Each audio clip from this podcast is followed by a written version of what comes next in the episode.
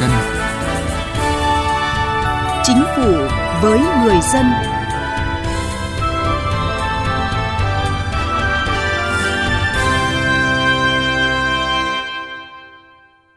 Thưa quý vị, thưa các bạn, chống tham nhũng tiêu cực là nhiệm vụ của toàn Đảng, toàn dân. Nhưng với chính phủ, các thành viên chính phủ và đội ngũ cán bộ, công chức, viên chức trong bộ máy công quyền càng phải xác định đây là nhiệm vụ then chốt.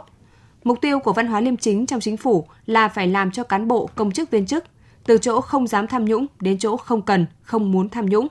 Đây là công việc khó và không thể trong một sớm một chiều mà đòi hỏi phải vừa kiên quyết vừa kiên trì bằng sức mạnh tổng hợp của cả hệ thống chính trị và toàn dân.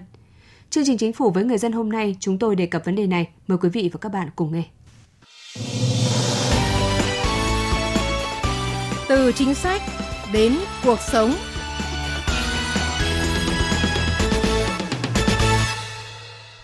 Thưa quý vị và các bạn,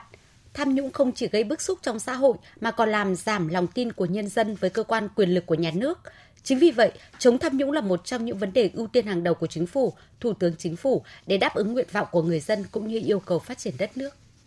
Trong năm 2021, mặc dù bị ảnh hưởng của dịch COVID-19, nhưng với sự chỉ đạo sát sao của Ban chỉ đạo Trung ương về phòng chống tham nhũng, sự vào cuộc quyết liệt của các cơ quan chức năng, công tác phát hiện, xử lý tham nhũng đã đạt được nhiều kết quả tích cực. Số lượng vụ án tham nhũng được phát hiện xử lý tăng cao. Cơ quan chức năng đã có nhiều cố gắng chủ động tháo gỡ khó khăn vướng mắc nhằm bảo đảm tiến độ khởi tố, điều tra, xử lý các vụ việc, vụ án.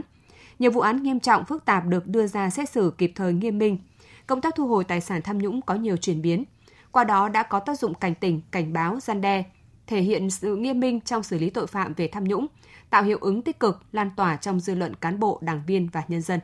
Năm qua, các biện pháp phòng ngừa tham nhũng đã được chính phủ đặt lên hàng đầu, coi phòng ngừa là cơ bản, chiến lược lâu dài, công tác xử lý và khắc phục hậu quả các vụ việc xảy ra là cấp bách quan trọng.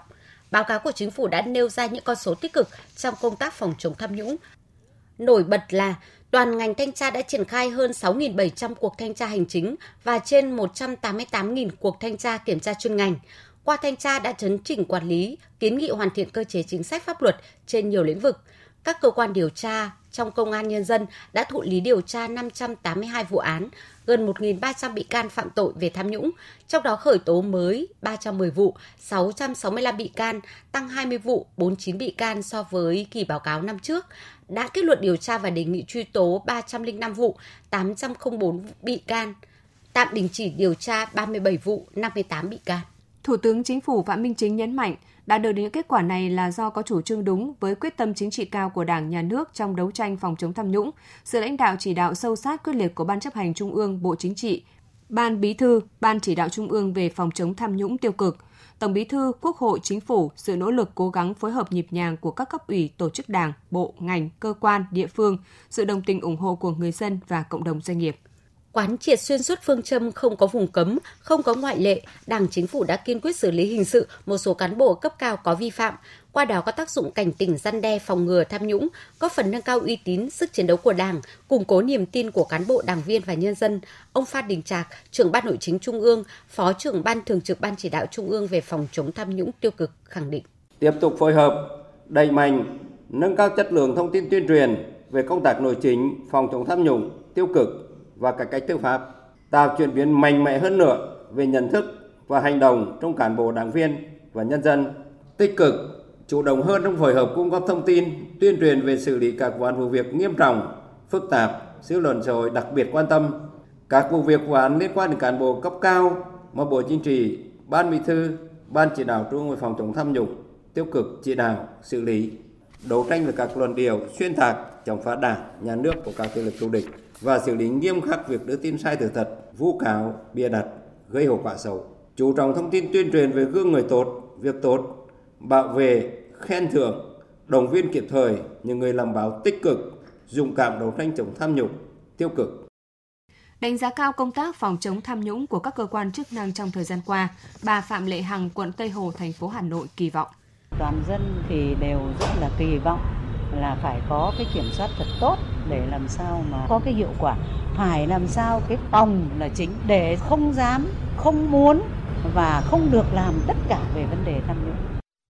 Tuy đã có chuyển biến tích cực, nhưng tình hình tham nhũng vẫn còn diễn biến phức tạp. Dự báo tình trạng nhũng nhiễu gây phiền hà cho người dân doanh nghiệp trong giải quyết công việc để vụ lợi, tham nhũng vặt ở một bộ phận cán bộ công chức viên chức vẫn còn diễn ra ở một số bộ ngành địa phương quản lý và sử dụng đất đai, đầu tư xây dựng cơ bản, tín dụng ngân hàng, quản lý sử dụng tài chính ngân sách, vốn và tài sản công tiếp tục là những lĩnh vực dễ xảy ra tham nhũng, có thể gia tăng một số vụ việc với mức độ tinh vi hơn. Số vụ án tham nhũng được phát hiện điều tra truy tố xét xử còn chưa phản ánh đúng thực trạng tham nhũng. Việc phát hiện tham nhũng thông qua công tác tự kiểm tra nội bộ, kiểm tra của cấp trên đối với cấp dưới vẫn là khâu yếu tồn tại qua nhiều năm chất lượng tiến độ giải quyết một số vụ việc, vụ án tham nhũng còn chưa đạt yêu cầu, một số vụ việc phải tạm đình chỉ điều tra do hết thời hạn điều tra, chưa có kết quả giám định, định giá tài sản, còn có vụ án phải đình chỉ do không chứng minh được tội phạm. Vẫn còn tình trạng tham nhũng ngay trong chính các cơ quan bảo vệ pháp luật, cơ quan tư pháp, cơ quan có chức năng chống tham nhũng, làm giảm niềm tin của nhân dân đối với các cơ quan bảo vệ pháp luật. Ví nạn tham nhũng như một con virus dễ lây lan, ông Phạm Hồng Thái ở tỉnh Hà Tĩnh cho rằng cái vấn đề tham nhũng ấy, nó là quốc nạn của đất nước thì nếu như đất nước chúng ta mà triệt tiêu được cái tham nhũng thì đất nước sẽ rất là hùng mạnh. Tham nhũng không chỉ làm băng hoại đạo đức truyền thống mà nguy hiểm hơn là nó làm mất lòng tin của người dân với những giá trị xã hội vào chính quyền.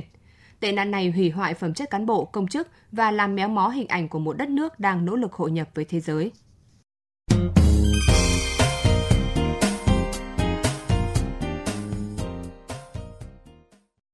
Thưa quý vị và các bạn, như chúng tôi đã đề cập, tình trạng nhũng nhiễu của một bộ phận cán bộ công chức viên chức trong giải quyết công việc của người dân doanh nghiệp vẫn đang là vấn đề gây bức xúc trong xã hội. Trước thực trạng này, các chuyên gia cho rằng các cấp các ngành cần có quyết tâm cao và hành động quyết liệt hơn trong công tác phòng chống tham nhũng. Các chuyên gia cho rằng, trước vấn nạn tham nhũng hiện nay, đòi hỏi chính phủ phải thực sự gương mẫu quyết liệt chống tham nhũng, siết chặt kỷ luật kỷ cương và khách quan công bằng trong xem xét xử lý các đối tượng tham nhũng – và để làm được điều này, ông Đinh Văn Minh, vụ trưởng vụ pháp chế thanh tra chính phủ cho rằng, trong công tác đấu tranh phòng chống tham nhũng cần nhấn mạnh chế độ trách nhiệm người đứng đầu. Liên quan đến hoạt động của chính phủ, chúng ta nhấn mạnh cái trách nhiệm của người đứng đầu trong việc thực hiện các cái giải pháp, biện pháp phòng ngừa tham nhũng, trong việc phát hiện và xử lý các hành vi tham nhũng trong phạm vi thẩm quyền của mình. Trước tình trạng tham nhũng vặt có dấu hiệu diễn biến phức tạp, các chuyên gia cho rằng chính phủ, các cơ quan chức năng cần đẩy mạnh hơn nữa công tác cải cách hành chính, đẩy mạnh thực hiện chính phủ điện tử. Chỉ khi hệ thống trình tự thủ tục liên quan đến người dân và doanh nghiệp càng cải tiến, càng đơn giản, càng công khai minh bạch bao nhiêu, thì nguy cơ người dân bị sách nhiễu, bị đòi hỏi càng giảm đi bấy nhiêu. Tiến sĩ Hoàng Ngọc Giao, Viện trưởng Viện Nghiên cứu Chính sách Pháp luật và Phát triển cho rằng cải cách hành chính là một khâu đột phá để thúc đẩy kinh tế xã hội phát triển, là khâu quan trọng góp phần vào công tác đấu tranh phòng chống tham nhũng để xây dựng một nhà nước trong sạch vững mạnh. Vấn đề không phải chỉ dừng lại ở cái câu chuyện bớt đi thủ tục này, bớt đi thủ tục kia. Vấn đề là cái trách nhiệm anh giải quyết cái việc đến nơi đến chốn như thế nào. Còn một cái cải cách hành chính rất là quan trọng mà nó có thể phòng ngừa được nhiều câu chuyện tùy tiện và tham nhũng. Đó là cái quy trình thủ tục ban hành quyết định hành chính. Có thể nói không phải là chỉ cấp địa phương. Cấp các bộ ngành nhiều lúc ban hành những văn bản rất là buồn cười. Chính cái chuyện ban hành những quy định đó đấy, nó với tạo cái sự tùy tiện cho các quan chức hành pháp trong cái việc lạm dụng quyền hạn, ban hành sai thẩm quyền, ban hành sai nội dung, thậm chí là ban hành những văn bản nó lại vi phạm pháp luật, tức là nó trái với luật, trái với hiến pháp nữa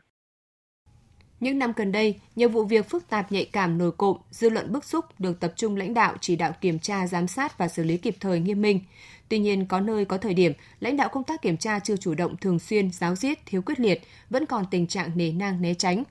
Nhà báo Nhị Lê, nguyên phó tổng biên tập tạp chí Cộng sản khẳng định phải chọn đúng người thực hiện trách nhiệm kiểm tra giám sát. Chứ là chọn đúng người. Không thể mang những người tham nhũng đi chống tham nhũng được. Không thể mang những người không trong sạch đi kiểm tra để tìm cái sự trong sạch. Đây là chủ yếu, trí tử một lỗi hệ thống nặng nhất của chúng ta ở chỗ này, không chọn đúng người.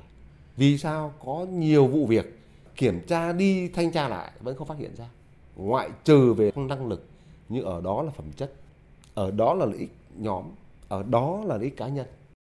biện pháp nào có ý nghĩa quan trọng mang lại hiệu quả cho công tác đấu tranh phòng chống tham nhũng là vấn đề được các chuyên gia và chính những nhà quản lý quan tâm. Theo bà Bùi Thị An, đại biểu Quốc hội khóa 13, thì cùng với việc công khai minh bạch trong mọi lĩnh vực, tăng cường hiệu quả kiểm soát quyền lực cũng là vấn đề cần đặt ra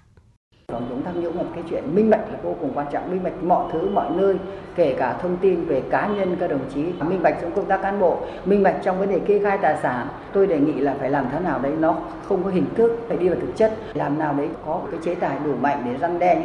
Tổng Bí thư Nguyễn Phú Trọng, trưởng ban chỉ đạo Trung ương về phòng chống tham nhũng tiêu cực đã từng nhấn mạnh, không chỉ đấu tranh phòng chống tham nhũng trong lĩnh vực kinh tế, mà quan trọng hơn phải chống tiêu cực trong cả lĩnh vực tư tưởng chính trị, đạo đức lối sống. Đây mới là cái gốc, cái cơ bản cần phải chống. Bởi hai cái này có liên quan đến nhau, sự suy thoái về tư tưởng chính trị, đạo đức lối sống dẫn đến tiêu cực tham nhũng. Lợi ích kinh tế thường gắn với quyền lợi chính trị, chức quyền với sự hư hỏng về đạo đức lối sống.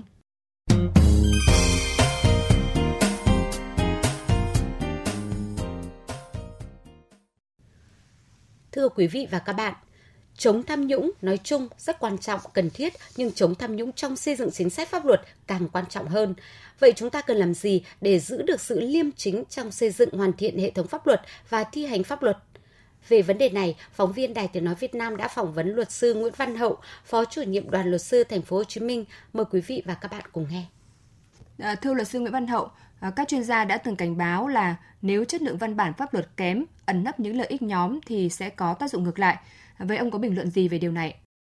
Chúng tôi thấy rằng trong cái giai đoạn xây dựng và ban hành chính sách pháp luật nó có thể là xảy ra với hình thức rất tinh vi. Những cái nhóm lợi ích này chèn những cái câu chữ và văn bản quy phạm pháp luật. Nhất là những cái câu chữ liên quan đến cái lợi ích của họ. Mỗi câu chữ thêm bớt ở văn bản có thể là những cái thủ tục, có thể là những cái giấy phép con không cần thiết để tạo ra cái quyền lực sau này có thể lợi dụng gây khó khăn do đó thì chúng tôi thấy rằng cần phải nhận diện cái lợi ích nhóm này và đáng nói ở đây đó cái lợi ích nhóm khổng lộ diện ngày càng rõ hơn trong những văn bản của cơ quan chức năng trong việc thực thi chính sách đặc biệt là những cái văn bản dưới luật thậm chí là những cái văn bản hướng dẫn Vâng, à, nhiều ý kiến cho rằng là tình trạng cài cắm lợi ích ngành vào các văn bản pháp luật có giảm trong vài năm trở lại đây à, do áp lực từ phía lãnh đạo chính phủ. Tuy nhiên có dấu hiệu quay trở lại. À, quan điểm của ông à, thế nào về thực trạng này? Tôi thấy rằng chúng ta cần phải nghiên cứu để mà xây dựng một cái cơ chế bảo vệ cái hiến pháp của chúng ta có hiệu quả. Và trước mắt á, để hạn chế cái tình trạng tham nhũng chính sách đó, thì chúng tôi đề xuất là có một số các cái giải pháp sau đây. Thứ nhất á, là cần phải nâng cao cái chất lượng xây dựng pháp luật ở tất cả các cái khâu. Chủ yếu là những cái quy trình ban hành văn bản chính phủ là cần chịu cái trách nhiệm đến cùng các cái dự án luật của mình trình ra quốc hội. Và ngược lại quốc hội cũng dành thời gian để mà kiểm soát, đánh giá những cái chính sách để bảo đảm cái luật đó thực sự vì lợi ích của dân. Và bên cạnh đó, tham gia xây dựng pháp luật cái vừa phải có những cái chuyên môn giỏi. Và chúng tôi thấy rằng những cái đội ngũ hỗ trợ tư pháp như là luật sư, luật gia. Và tôi thấy rất quan trọng đó là tăng cường tính công khai, minh bạch và trách nhiệm của các cái cơ quan tham gia xây dựng pháp luật. Phải tạo ra một cái cơ chế phản biện cái chính sách này của các cái luật gia, luật sư, các cái người quản lý, những người chịu tác động trực tiếp những dự án luật đó. Những ý kiến đó cần phải được tiếp thu và giải trình minh bạch. Và cần thiết là phải có những cái cuộc hội thảo hội nghị và có một cái sự phản biện của mặt trận tổ quốc và các cái tổ chức chính trị xã hội. Và một cái điểm nữa đó là phải tăng cường cái vai trò của các cơ quan tư pháp trong cái việc kiểm soát các cái văn bản pháp quy. Và ít nhất đó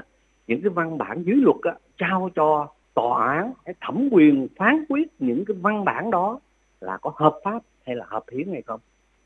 Việc ờ, chế tài xử lý cơ quan công chức tham mưu ban hành văn bản trái pháp luật có dấu hiệu lợi ích nhóm được thực hiện như thế nào ạ? Ông có đề xuất gì về vấn đề này, nhất là trong việc sửa đổi luật ban hành văn bản quy phạm pháp luật thưa ông ạ?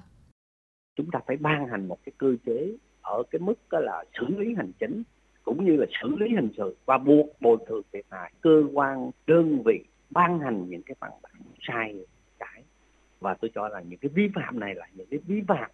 trong cái quá trình xây dựng và ban hành những cái văn bản quy phạm pháp luật bởi vì khi chúng ta ban hành một cái văn bản quy phạm pháp luật đó, nó trái với hiến pháp trái với luật thì cái cuối cùng những cái sai sót này người dân cơ quan đơn vị chịu sự tác động cái thiệt hại không phải là nhỏ